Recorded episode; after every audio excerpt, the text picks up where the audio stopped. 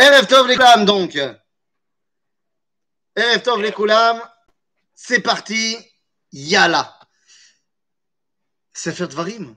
Sefer Dvarim. On ouvre un nouveau livre. On ouvre un nouveau livre et c'est pas n'importe quoi. Ce livre, évidemment, euh, nous réserve un sujet. Un sujet qui est bah, le seul qui est important durant notre livre de Dvarim.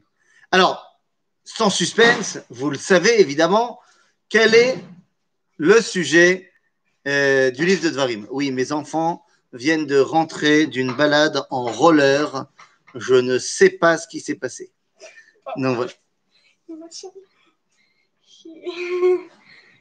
Ok. Ok. Bekitsour, Bekitsour, c'est parti. Maintenant, on y va. Alors, quel est le but de ce livre de Dvarim? Eh bien, ce but, je vais vous le lire parce qu'il est marqué noir sur blanc. Alors, dans euh, cette fois dans le livre de Bamidbar, au chapitre, alors, attendez deux secondes, au chapitre huit du livre de Bamidbar, verset dix-neuf. Voilà. Chapitre huit du livre de Bamidbar, verset dix-neuf. Je vous lis le verset en hébreu et vous allez me dire s'il y a une redondance dans le verset. Voilà le verset. Ve'etena et aleviim netunim le'aron ulevanav mitor bnei Israël, la'avod et avodat bnei Israël ba'oel moed, lechaper al bnei Israël, ve'lo yeh b'bnei Israël negef, begeshet bnei Israël el ha'kodesh. Y aurait-il une redondance dans le verset? Voilà, je pense que les choses sont assez claires. Dans un verset, le mot, enfin le, le tsemed, les mots Bnei Israël apparaissent cinq fois. Cinq fois dans un seul verset, donc évidemment, ça demande une explication. Et effectivement, Rashi dira dans ce verset-là que les cinq fois on met en valeur le mot Bnei Israël, c'est à mettre en relation avec les cinq Houmashim. C'est-à-dire que c'est le rôle que représentent les Bnei Israël dans chacun des Houmashim. Et en fait, on nous explique la chose suivante. Si on reprend le texte de ce verset que je viens de lire, on nous dit « Ve'etena et aleviim netunim la'aron ulvanav mitor bnei Israël ». On nous montre donc la séparation des Lévi'im d'entre les Bnei Israël. C'est en rapport avec le livre de Bereshit, où on nous explique que le peuple juif a un rôle séparé du reste des nations. Ensuite, on nous dit, je reprends la suite du verset, Euh, la avod et avodat bene Israël, faire la avodat Hashem, ça, ça correspond évidemment au livre de Shemot, où on rentre dans la avodat à Kodesh dans le Mishkan. Ensuite, on nous dit la avod et avodat bene Israël, be'oel moed, ou le chaper al bene Israël. Le chaper al bene Israël, c'est donc la kapara due au korbanot, c'est le livre de Vayikra. Velo yeh bivne Israël negef, il n'y aura pas de Euh, on va dire, de, de, de drame, d'attaque contre le peuple juif, eh bien, c'est évidemment le livre de Bamidbar où on voit tous les problèmes qu'on a dû passer. Begeshet Bnei Israël et la Kodesh, nous dit Rashi, lorsque les Bnei Israël s'approcheront du Saint, eh bien, nous dit Rashi, c'est le Sefer Devarim, puisqu'il nous prépare à l'entrée en Eretz Israël. En d'autres termes, Eretz Israël ici est appelé le Saint, le domaine du Saint, et c'est ça le but du livre de Devarim. Tout le livre de Dvarim n'a qu'un seul rôle, nous préparer à la rentrée en Eretz Israël. Tout simplement. Alors très bien, très bien, j'entends. Donc c'est la préparation en Israël. Ve'azma. Eh bien, les amis, je voudrais vous faire rentrer maintenant dans une She'ela Ilchatit Gedola. Est-ce que, ou pas, j'ai le droit de faire ce qu'on appelle Drashat Smuchin? Aïm Moutar, l'hydroche, Smochin. C'est une bonne question, mais avant d'y répondre, il faudrait savoir que j'explique de quoi il s'agit. Qu'est-ce que c'est que la dimension de Smochin? Qu'est-ce que c'est que la dimension de Smochin? Eh bien, Smochin, c'est la chose suivante. Est-ce que j'ai le droit, s'il y a marqué dans la Torah un verset qui dit, euh, moi je ne sais pas, euh, euh, tu vas à la piscine? Et un deuxième verset juste après, il y a marqué euh, « Le lundi, il faut kiffer ». Disons qu'il y a deux versets comme ça. « Tu iras à la piscine » et ensuite il y a marqué « Le lundi, il faut kiffer ». Eh bien, Smouchine nous permet de dire que donc, ça veut dire que le lundi, il faut aller à la piscine. Puisqu'il y a marqué, d'un côté, tirer à la piscine, de l'autre côté, le lundi, il faut kiffer. Donc, le, la notion de coller, Smouchine, ça veut dire coller, eh bien, ça veut dire que le lundi, je dois aller à la piscine. Top. Est-ce que j'ai le droit de faire ça, d'étudier la Torah comme ça, en utilisant comme ça des Smouchim? Il faut savoir d'abord que cette notion de Smouchim, je ne viens pas de l'inventer. Elle fait partie des Lamedbet Midot chez la Torah Nidreshet Bahem. Alors, oui, c'est quoi ces Lamedbet Midot? Qu'est-ce que ça veut dire? Moi, je sais que tous les matins, dans la Tfila, on dit Rabbi Ishmael Omer, Beshlosh Esrem Midot, à Torah Nidreshet Bahem. C'est ce qu'on dit dans la Tfila, euh, juste avant de rentrer dans Odou. Beshlosh Esrem Midot. Nachon. La vie de Rabbi Ishmael, c'est Shlosh Midot, et c'est celui qui a été retenu. Mais il faut savoir que Rabbi Yossé Agelili, dans le traité de Yevamot, lui propose qu'il n'y a pas treize attributs pour comprendre la Torah, mais bel et bien trente-deux. Et dans ces trente-deux, eh bien, il nous marque la notion de Smouchin. Alors, la Gemara là-bas rejette, particulièrement Rabbi Yehuda. Rabbi Yehuda s'oppose complètement à Rabbi Yossi et dit on ne peut pas comprendre la dimension de Smouchin. Lama, on ne peut pas l'utiliser. Pas la, pas de, c'est pas qu'on ne peut pas la comprendre, on ne peut pas l'utiliser. Lama, eh bien parce que la Torah, c'est, euh, bah, ça vient de Dieu. Et comme ça vient de Dieu, eh bien c'est tout simplement dicté par la pensée d'Akadosh Baruch Hu. Nous n'avons aucune euh, capacité à comprendre véritablement la pensée de Dieu. Et donc, le fait qu'il y a un ordre de versets dans la Torah, eh bien, ne nous permet pas d'en tirer des, des indications parce que l'ordre vient directement de la tête de Dieu, si je puis dire, entre guillemets. Et donc, comme je ne peux pas rentrer dans cette tête-là, elle est beaucoup trop grande pour moi, eh bien, je ne peux pas tirer de l'ordre des versets euh, une explication, une compréhension quelconque. Cependant, même si on n'admet pas Smouchin en général, eh bien, Rabbi Yehuda dira, oui, mais ça c'est vrai dans Bereshit, dans Shemot, dans Bamidbar, dans Vayikra et dans Bamidbar. Pas dans Dvarim. Dit Rabbi Yehuda, Sefer Dvarim, Mutar Smouchin. On a le droit d'en apprendre des halachot, d'apprendre des halachot dû à euh, la proximité des versets. Vezot Madoua. Pourquoi est-ce qu'on a le droit de faire la, la, la, la notion de Smouchin dans le livre de Dvarim? Eh bien, tout simplement parce que c'est la parole de Moshe. Elle est à Devarim, ma chère Diber Moshe. Alors certes, Dieu l'a donné, lui a donné un tampon de cachérisation. On a fait euh, d'Ivrei Torah. Mais ça vient à la base de la réflexion de Moshe.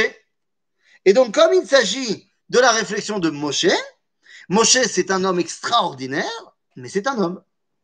Et donc, je peux comprendre quelque chose de l'ordre des versets que lui a dit. En d'autres termes, eh bien, le livre de Dvarim se doit d'être limpide dans l'ordre des événements. Pourquoi? Eh bien, parce qu'il est le livre qui va m'expliquer comment je prends possession de la terre d'Israël. Et donc, je dois comprendre tous les tenants et les aboutissants, et les aboutissants du livre de Dvarim. Donc, on se rend compte tout de suite que Dvarim, eh bien, c'est vraiment un projet en soi, un projet bifné atmo. Il n'a pas vraiment grand-chose à voir finalement avec les autres. Il n'a pas vraiment grand-chose à voir avec les autres et c'est la raison pour laquelle eh bien, la Torah va appeler le livre de Devarim, la tradition juive, pas la Torah euh, écrite, mais la tradition d'Israël, va appeler le livre de Devarim Mishne Torah. C'est-à-dire quoi Mishne Torah? C'est une récapitulation de la Torah, une répétition de la Torah. Ah, répétition de la Torah. Donc ça voudrait dire que tout ce qu'on va trouver, tout ce qu'on va trouver dans le livre de Dvarim est marqué d'une façon ou d'une autre dans les quatre livres qu'on a. C'est-à-dire qu'il n'y a pas de mitzvot made in Dvarim. C'est ce que nous dit directement le Talmud. Cependant, il y a plein de contre-exemples. Alors à chaque fois, le Talmud va prendre des contre-exemples et va les, leur trouver un truc pour dire que non, mais en fait, c'était marqué avant. Genre, par exemple, on va te parler réflexion de Moshe. J'ai pensé que Moshe, ne pouvait écrire un iota sans que Dieu le lui ait dicté.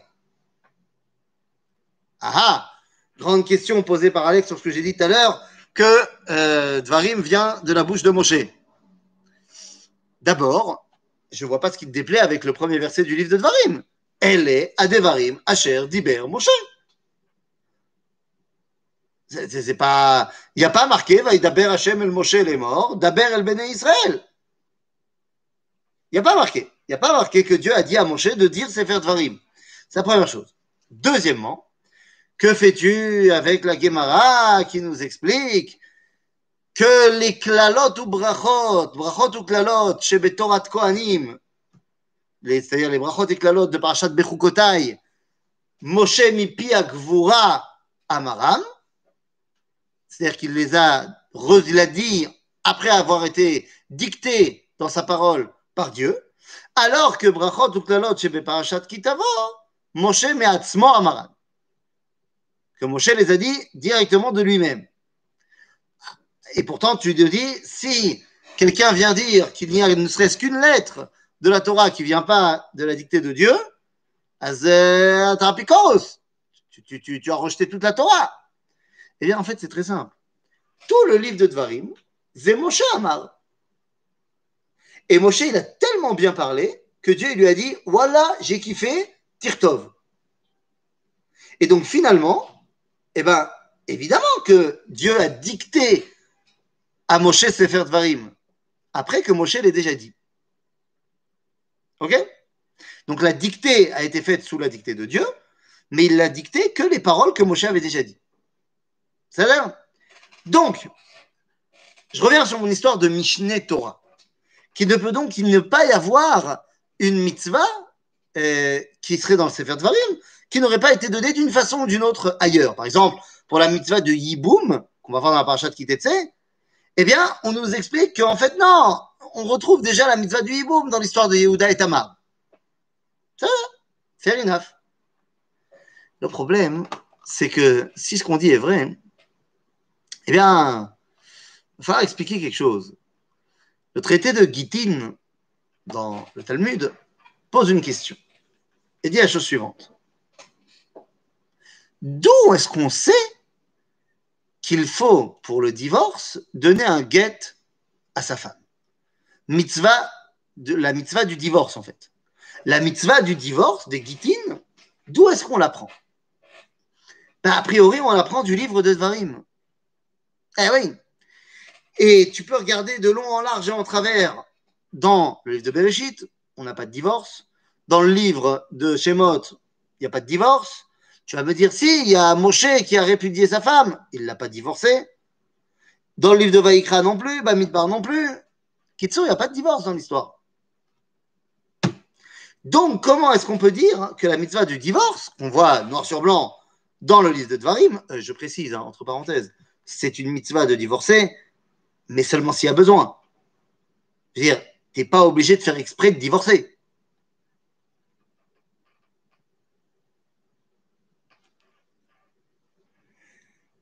Ah, j'ai expliqué dans le cours du dix-sept Tammuz que, allez, que en, qui s'est passé en fait le neuf Tammuz, en fait le dix-sept, machin, et j'ai expliqué que Jérémie n'écrivait rien que Dieu ne lui avait pas dicté. D'abord, est-ce que c'est différent pour Moshe, tu demandes. D'abord, la réponse est oui. La névoie de Moshe, c'est pas la névoie de Yirmiyahu, il me colle à Kavod. Le Yirmiyahu à Navi et Yesh Kavod, il n'est pas au niveau de Moshe. C'est la première chose. La deuxième chose, c'est que, encore une fois, dans l'écriture du Sefer Yirmiyahu, il est sous la dictée de Dieu. De la même façon, l'écriture du Sefer Dvarim est sous la dictée de Dieu. Je dis juste que le, les paroles de Moshe sont devenues le Sefer Dvarim. Et lorsque Moshe l'a dit, c'était pas sous dictée de Dieu. C'est tout. Ok? Bekitsour. Donc, dans mon histoire de divorce, je répète donc, je précise qu'il y a une mitzvah de divorcer, mais tu n'es pas obligé de la faire, cette mitzvah. Hein. C'est-à-dire, Adif de pas la faire. Bekitsour, d'où ça vient? Si ça doit être Mishneh Torah, où c'est? Eh bien, le Talmud va répondre qu'en fait, il y a, oui, la mitzvah du divorce dans les autres livres de la Torah. C'est quand? C'est où? C'est ce qu'on appelle Ashurot Harekot. Il y a dans le Sefer Torah, entre chaque livre de la, du Sefer, Bereshit, Shemot, Vayikra, Bamidbar, Dvarim, eh bien, pour faire la séparation entre chaque livre, il y a quatre lignes vides dans le Sefer Torah. Nous dit la Gemara dans le traité de Gittin, Misham mitzvat Gittin. C'est de là-bas qu'on apprend la mitzvah de faire le guet. Et oui, parce que qu'est-ce que fait le guet? Ou koret, il sépare, il coupe dans, un, dans une unité, dans un, un couple qui était un, on coupe maintenant et on en fait deux parties différentes. De la même façon que les shurot harekot, que ces lignes vides, eh bien, elles font la coupure, si je puis dire, entre bah, le livre de Bereshit, de Shemot, de Shemot, de Vayikra. Et nous dit le, la Gemara, eh bien, il y a donc Arba Shurot Rekot, entre Bereshit et Shemot, entre Shemot et Vayikra, entre Vayikra et Bamidbar. Ces trois fois où il y a quatre lignes qui font la séparation, eh bien, ça fait en tout douze lignes de séparation. Et de là, Tosfot, là-bas dans, dans le Gittin, va nous expliquer, bah oui, c'est de, de là qu'on apprend qu'un get, un acte de divorce, idéalement, doit avoir douze lignes. De là, on apprend qu'il doit avoir douze lignes. Et alors, vous allez me dire, oui, mais il reste encore quatre lignes entre Bamidbar et Dvarim. Répond la Gemara, non. Là, c'est Mishneh Torah. On ne fait que rappeler ce qu'il y avait avant. Mais ça, c'est très important. Pourquoi? Ben parce qu'après les quatre lignes entre Bamidbar et Dvarim, qui ne sont là, comme on a dit, donc que pour rappeler ce qu'il y avait avant, eh bien, il y a le livre de Dvarim. Et qu'est-ce que ça veut dire? Eh bien, ça veut dire quelque chose de fondamental. S'il y a le livre de Dvarim après les quatre lignes vides, ça veut dire que la critoute, que la déchirure, que la séparation que symbolise ces quatre lignes vides n'est pas la fin du film, n'est pas la fin de l'histoire. Il y a le livre de Dvarim après. De sorte de nous dire que même s'il y a séparation, eh bien cette séparation n'est pas le point final, n'est pas éternel. Il y a une continuité après. Donc de la même façon qu'il y a une mitzvah de divorcer, il y a une mitzvah qui s'appelle Marzir Grouchato, de se remarier. Dans les cas où c'est possible, évidemment.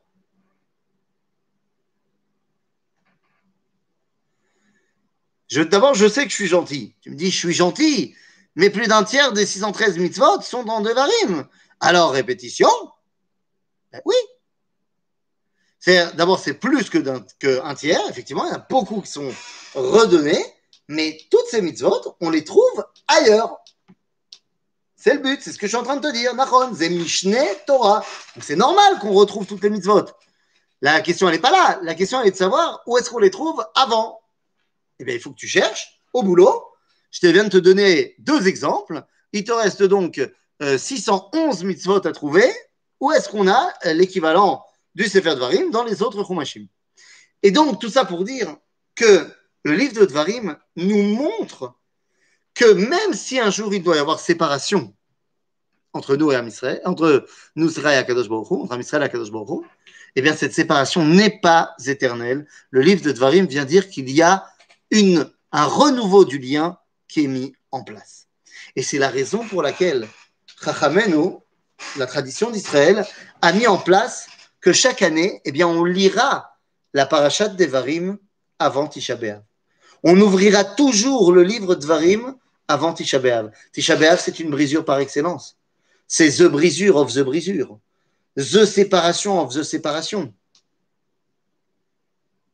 Je regardais, je regardais avec mon fils tout à l'heure, et je vous, je vous le conseille d'ailleurs énormément pour, pour là, Tisha Tayamim, Tisha Béav, tous les petits films super, super, de Machon Megalim, sur le Churban Amikdash, et, enfin, ils font des, des choses extraordinaires en images de synthèse et moitié archéologie, moitié images de synthèse.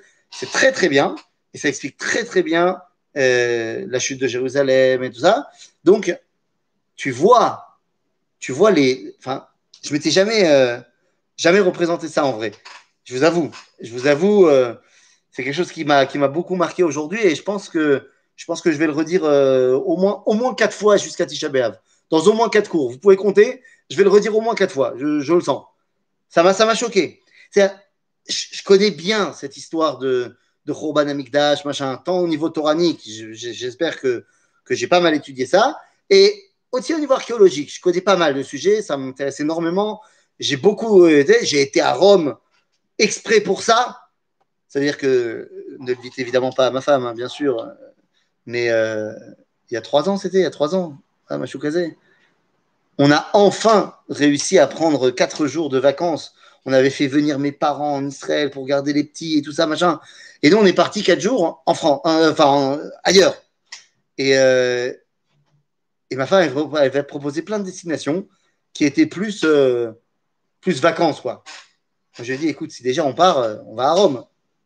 On va à Rome. Bon, moi, je lui ai vendu ça en mode euh, d'abord, euh, d'abord, c'est très joli et tout ça, machin. Et en plus, je lui ai dit, mais écoute, comme ça, ça peut-être que dans l'avenir, pour ma part de ça, ça sera bien parce que je vais faire des groupes à Rome et machin. On ne sait jamais. Bah, moi, je voulais aller visiter, quoi. Moi, je voulais aller voir sur place, je voulais aller au forum, je voulais. Bah, je peux te dire que, ça a l'air, le, le... les pierres, je les connais.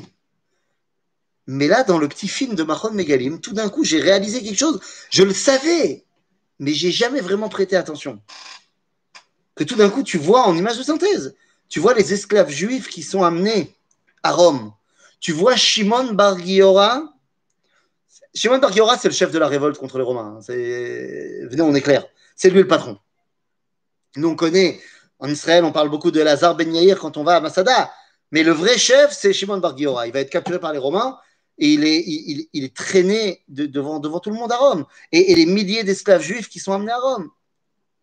Et là, je me suis dit, mais attends, mais viens, je me mets deux secondes à leur place. Parce que moi, moi, je connais l'histoire, mais je sais aussi que, que Akadosh Baruch Hu ne nous a pas du tout abandonnés. Parce que regarde la preuve, regarde où sont les Romains, regarde où nous on est, Medinat Israël, tout ça. Mais pour le juif, qu'on a pris de Jérusalem et qu'on a emmené maintenant dans le Colisée de Rome, Colisée financé par le pillage de Jérusalem. Ça, il faut le savoir. Le Colisée, il appartient aux Juifs.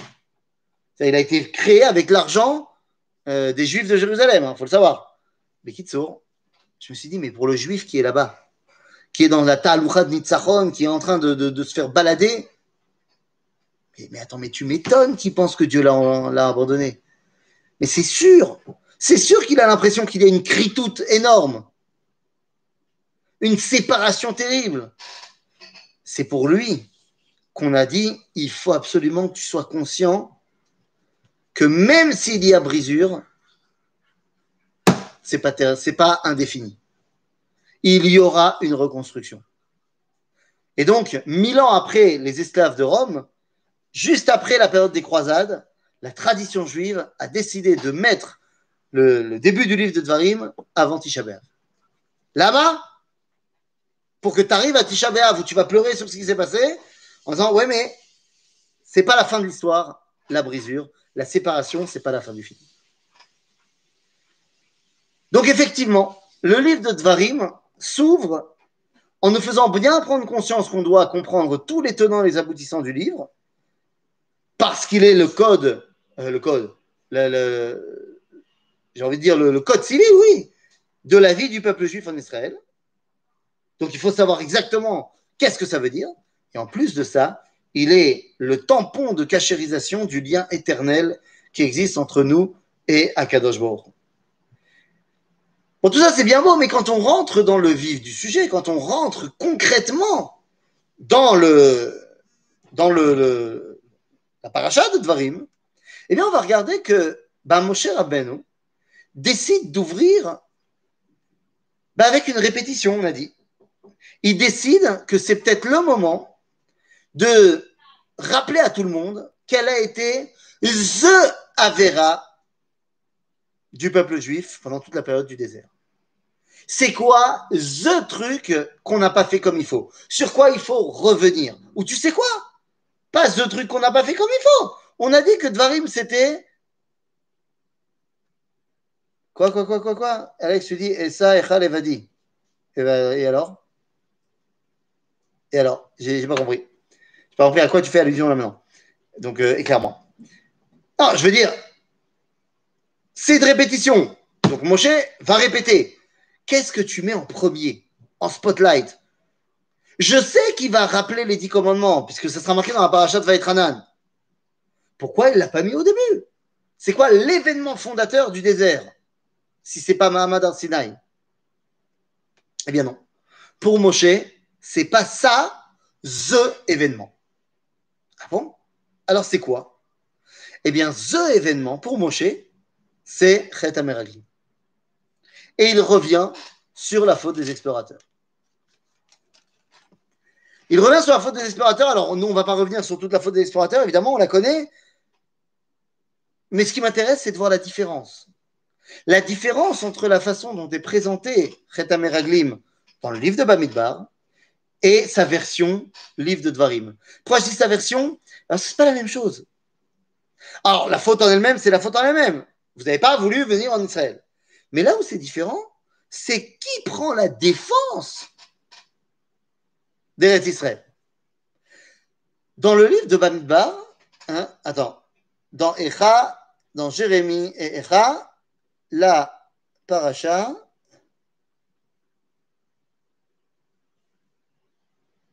ah, ah, ah, j'ai compris, j'ai compris, j'ai compris, j'ai compris, j'ai compris. Tu dis que parce qu'il y a dans la paracha de Dvarim, il y a l'allusion à Echa, Kan Echa et ça Levadi, et donc ça fait l'allusion à Echa Yashva Badad de la, de la Megillat Echa, donc c'est pour ça qu'on le lit avant Dvarim. Vani Omer, l'eau. Ça a l'air, bien sûr que c'est une raison. Baruch, c'est une raison. Mais c'est une raison, Rassra. Et moi, j'ai envie de te donner une raison, Sababa. C'est-à-dire que tu n'as pas besoin que je te donne d'autres raisons d'être en deuil. C'est-à-dire, tu le sais. Choutzmizé que en avelut befaresia beshabbat.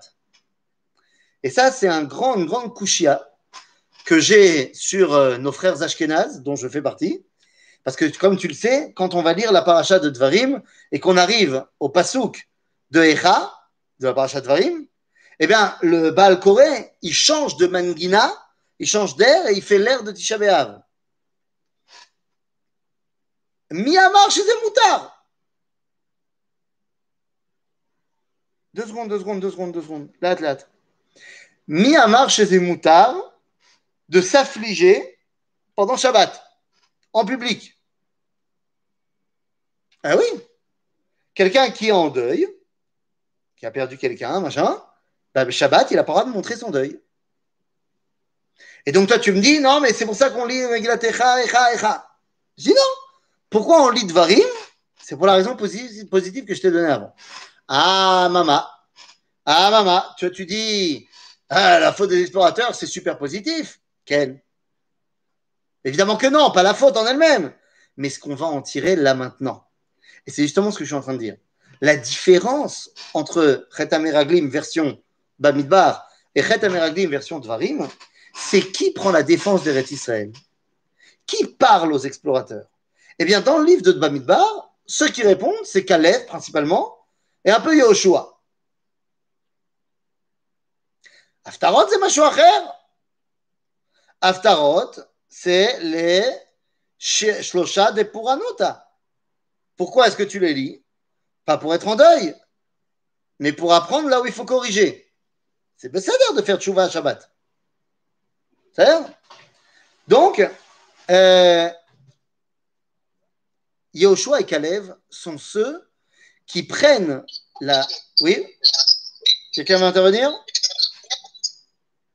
Allô, allô, Givat? Non? Tout va bien?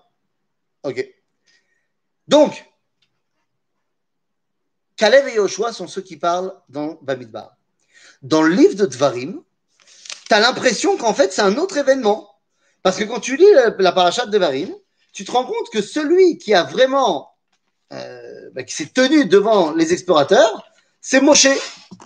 Moshe Birvodo ou Beatzmo. Et mais, je vous lis ici le verset. Euh...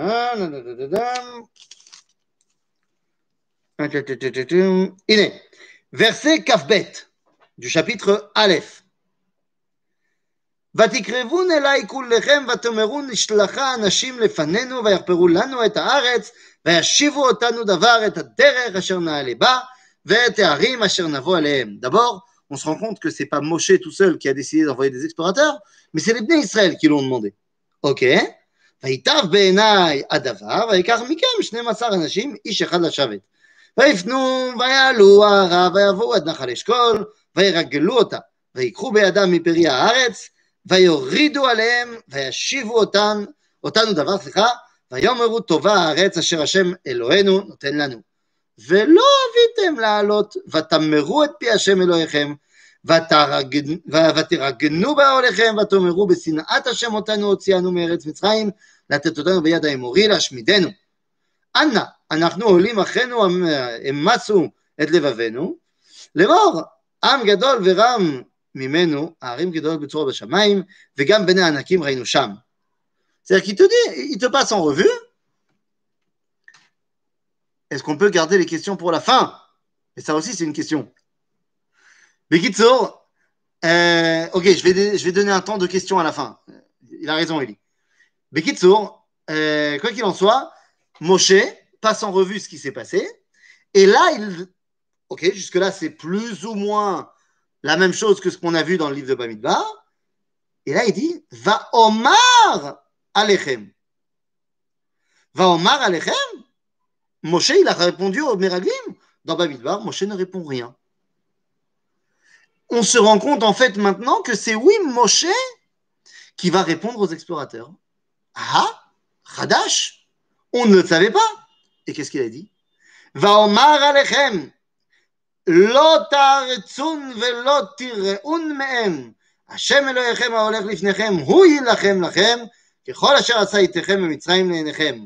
ובמדבר אשר ראית, אשר נשאך השם אלוהיך כאשר יישא איש את בנו, בכל הדרך אשר הלכתם, עד בואכם, עד המקום הזה.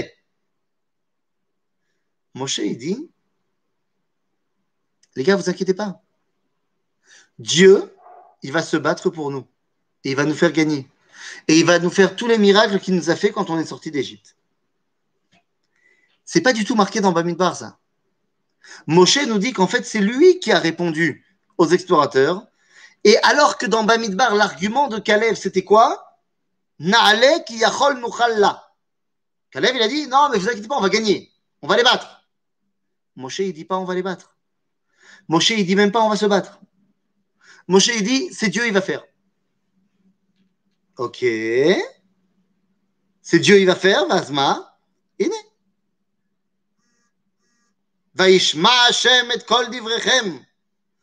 Vaiktsof, vaishava lemor. Im yire ish ba'anashim ha'ele. Hador hara hazeh et ha'aretz ha'tova asher nishbati latet la'avotechem. Zulati kalev venefune. Hu yire'ena velo etan et ha'aretz asher diber asher c'est-à-dire que là, Dieu, il dit, Moshe, il dit, Dieu, il a dit, très bien, vous ne rentrerez pas, Kalev, il va rentrer. Mais c'est là le truc. Et là, Moshe répond, Gambi itanaf Hashem biglalchem. Voilà. Les mots gamata lotavo sham. Et ben voilà. Gambi itanaf Hashem biglalchem.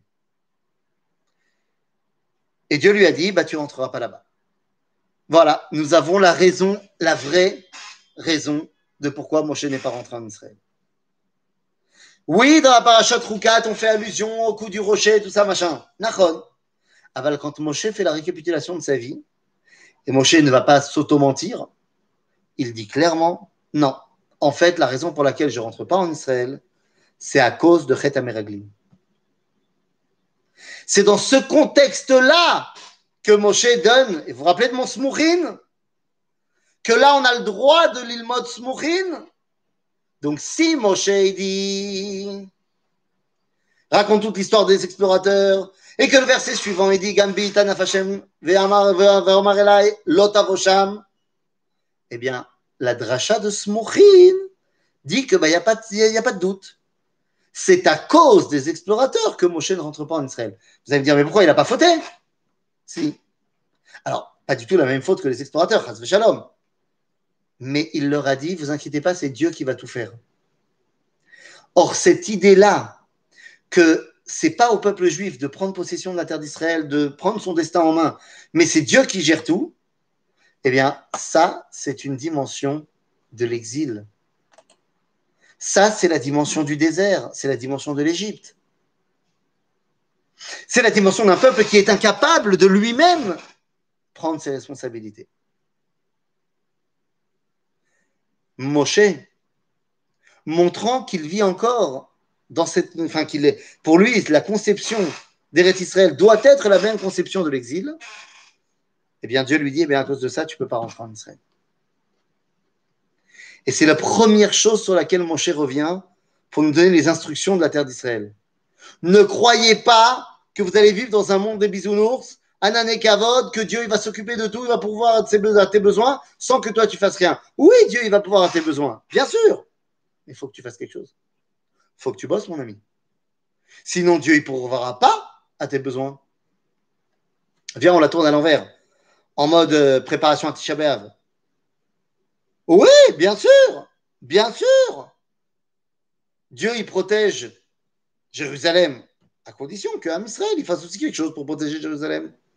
Si Am Israël, à l'intérieur de Jérusalem, il ne fait que de se taper dessus et fait des choses pourrites, Sinatrina, Migloar, Dazara, ce que tu veux, ben non, Dieu ne protège pas Jérusalem. Voilà par quoi on commence le livre de Dvarim. C'est de cela qu'on parle. On parle dans Dvarim de bien faire comprendre le message au Bnei Israël. Ça va être à vous maintenant de prendre possession de la terre d'Israël. Ça va être à vous maintenant d'être ceux qui effectivement ben, vont devoir être vaillants. Et c'est pour ça que Moshe dit, ici dans le, dans, dans le chapitre deux, verset bête, ויאמר השם אלי לאמור, רב לכם, סוב את ההר הזה, ופנו לכם צפונה.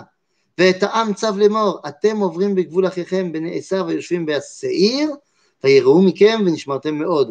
אל תתגרו בם, כי לא אתן לכם מארצם, עד מדרש nous dit la Torah. La deuxième chose sur laquelle Moshe revient, c'est quoi après l'histoire des explorateurs? Il dit, ok, donc maintenant vous allez prendre possession de la terre d'Israël, vous allez donc monter par le nord, et vous allez donc croiser Har Seir, les Édoméens, les fils d'Esav. Fais attention à eux. D'abord, tu ne leur fais pas la guerre. Et deuxièmement, tu leur demandes la permission de passer. Là-bas. Parce qu'Édom est celui qui est Esav. Esav est celui qui gère ce monde tant que Yaakov il est dans les mondes supérieurs. Donc, tant que Yaakov est dans les mondes supérieurs, c'est à Esav qu'on donne le boulot. Maintenant qu'on s'en va, maintenant qu'on sort d'exil, qu'on retrouve notre place au niveau concret, la moindre des choses, c'est d'aller voir Esav et lui dire « Iné Aniba, je viens. Je viens reprendre possession de ce qui m'appartient. » T'es d'accord ou t'es pas d'accord? C'est pour ça qu'à chaque fois qu'on a dû sortir d'exil, il a fallu demander la permission à celui qui gérait le monde. C'était vrai avec Pharaon, c'était vrai là, dans, dans, avec Moshe, c'était vrai avec Koresh, roi de la Perse. C'est vrai également avec, c'était vrai avec les nations, tant qu'elles ne nous ont pas donné le feu vert pour aller construire notre pays en terre d'Israël. Assour. Shlosh Tashvuot. Et enfin, eh bien, Moshe fait allusion dans la fin de la parasha de Devarim, puisqu'il nous dit, voilà, va, va falloir prendre position dans la terre d'Israël. Il dit, voilà, on a déjà des cabalotes. On a déjà réussi pas mal, puisqu'on a déjà commencé la conquête de la terre d'Israël en prenant le royaume de Og et de Sichon, de Sichon et de Og, la Jordanie actuelle. Il dit, ben c'est très bien. Maintenant, qu'est-ce que ça nous aide de savoir cela? Qu'est-ce que ça nous fait de savoir qu'on a conquis la terre, le, le, le territoire de Og et de Sichon? Ben, c'est Kolkar Béchané. Un, ça montre qu'on est prêt, ça y est, on a fait des combats tests, on a gagné. C'est le match test. On a gagné, on est bon. Mais c'est également pour nous faire comprendre que Sichon et Og font partie des royaumes qu'on a dû conquérir pour véritablement remplir notre mission en terre d'Israël. Et je vous pose la question, combien y a-t-il de rois qu'on a dû battre quand on est rentré en Eretz Israël? Combien de rois? Eh bien, regardez, je vous le lis, c'est tout simplement marqué noir sur blanc dans le livre de Yehoshua, au chapitre aîné, chapitre douze, voilà ce qu'on nous dit. Alors, je lis. Attention, ça va aller, ça, ça, ça va être chaud. On dit comme ça. Ve'elem malchei ha'aretz asher hika Yehoshua u'bnei Israël be'ever ha'yarden, yamma mibal Gad bebikat ha'Levanon ve'ad ha'ar echhala ka'oleh se'ira ve'itana Yehoshua lishivtei Israël Yerusha kemachloktam. OK? Je vais dire comme ça, comme ça. Voilà. Kemachloktam. בהרש ובשפלה ובערבה ובאשדוד ובמדבר ובנגב החיתי האמורי הכנעני הפריזי החיבי והיבוסי. אלא הוא פלליסט. מלך יריחו אחד, מלך אחד, מלך ירושלים אחד, מלך חברון אחד, מלך ירמוך אחד, מלך לכיש אחד, מלך עגלון אחד, מלך יזר אחד, מלך דביר אחד, מלך גדר אחד, מלך חורמה אחד, מלך ערד אחד, מלך לבנה אחד, מלך אדולם אחד, מלך מקדה אחד. Wouh! Melech Betel Echad, Melech Tapoach Echad, Melech Hefer Echad, Melech Efek Echad, Melech Lashod Echad, Melech Madon Echad, Melech Hatzor Echad, Melech Shimron Meron Echad, Melech Arshav Echad, Melech Ta'anach Echad, Melech Megiddo Echad, Melech Kedesh Echad, Melech Yokneam LaKarmel Echad, Melech Dor Lenapat Dor Echad, Melech Goyim Gilgal Echad, Melech Tirtza Echad. Kol Melachim Shloshim Ve'Echad. Shloshim ve'echad, ça comprend Sichon, mais ça ne comprend pas Og. Avec Og, avec Og, euh, autant pour moi, eh bien c'est fait trente-deux. C'est-à-dire qu'il y a trente-deux rois qu'on a dû conquérir pour prendre possession véritablement de la terre d'Israël. Et je ne sais pas si vous voyez où je vais en venir, mais c'est les fameux trente-deux midot par laquelle la Torah est comprise, d'après Rabbi Yossé à Galilée. Il fallait être capable de s'élever à cette dimension-là qui a pour Gematria le mot « lève », évidemment, pour comprendre que maintenant la terre d'Israël sera bel et bien au cœur de l'identité d'Israël. Jusqu'à présent, on pouvait être un juif non rattaché à la terre d'Israël, mais à partir de maintenant, on ne peut plus être un juif qui n'est pas rattaché à la terre d'Israël. Oui, dans le désert, tu pouvais avoir une, une, une autodétermination désertique. Ce n'est plus le cas lorsque tu rentres maintenant en terre d'Israël. Tu ne peux plus t'autosuffire de ta dimension exilique. C'est terminé tout ça. Et c'est pour ça, c'est pour ça qu'on va euh, euh, simplement le retrouver. Lorsque on va arriver dans le chapitre quatre du livre de Bereshit, au verset Hey, nous dit la Torah tout simplement Re'eh, limadeti etrem chukim umishpatim ka'asher tzivani Hashem Elohai la'asot ken bekerev ha'aretz asher atem bayim shama lerishta. Voici la Torah que je vous ai enseignée pour la mettre en pratique dans la terre d'Israël. Le livre de Devarim est donc là pour nous faire prendre conscience qu'à partir de maintenant, notre identité devra passer d'une façon ou d'une autre par l'appartenance à la terre d'Israël. Ça a toujours été comme ça. Enfin non, ça n'a pas toujours été comme ça. Depuis ce moment-là, ça a toujours été comme ça. Quelles que soient les époques, quel que soit l'état de l'exil dans lequel nous étions, eh bien, la partie centrale de notre identité, c'était l'espoir du retour à Sion. La partie centrale de notre identité, c'était l'an prochain à Jérusalem. Parce que sans cet an prochain à Jérusalem, Ein Klum. Ein Klum. Et c'est pour ça que le monde réformé fait tellement peur. On l'avait dit quand on avait parlé de la paracha de Korach. Le monde réformé américain particulièrement fait très très peur dans la mesure où eux, par exemple, dans le Sidour des réformés, dans la bracha de Teka Beshofar Gadol Lecherutenu, Vesanes Lekabetz Geluyotenu, Vekabetzenu Yachad Me'arba Kanfot Haaretz La'artzenu, eh bien, ils ont enlevé tout simplement le Il n'y a plus chez eux la dimension de l'an prochain à Jérusalem. Et donc, c'est ce qui me permet de penser que malheureusement, il risque fortement de disparaître pour l'identité juive. Voilà ce à quoi nous prépare le livre de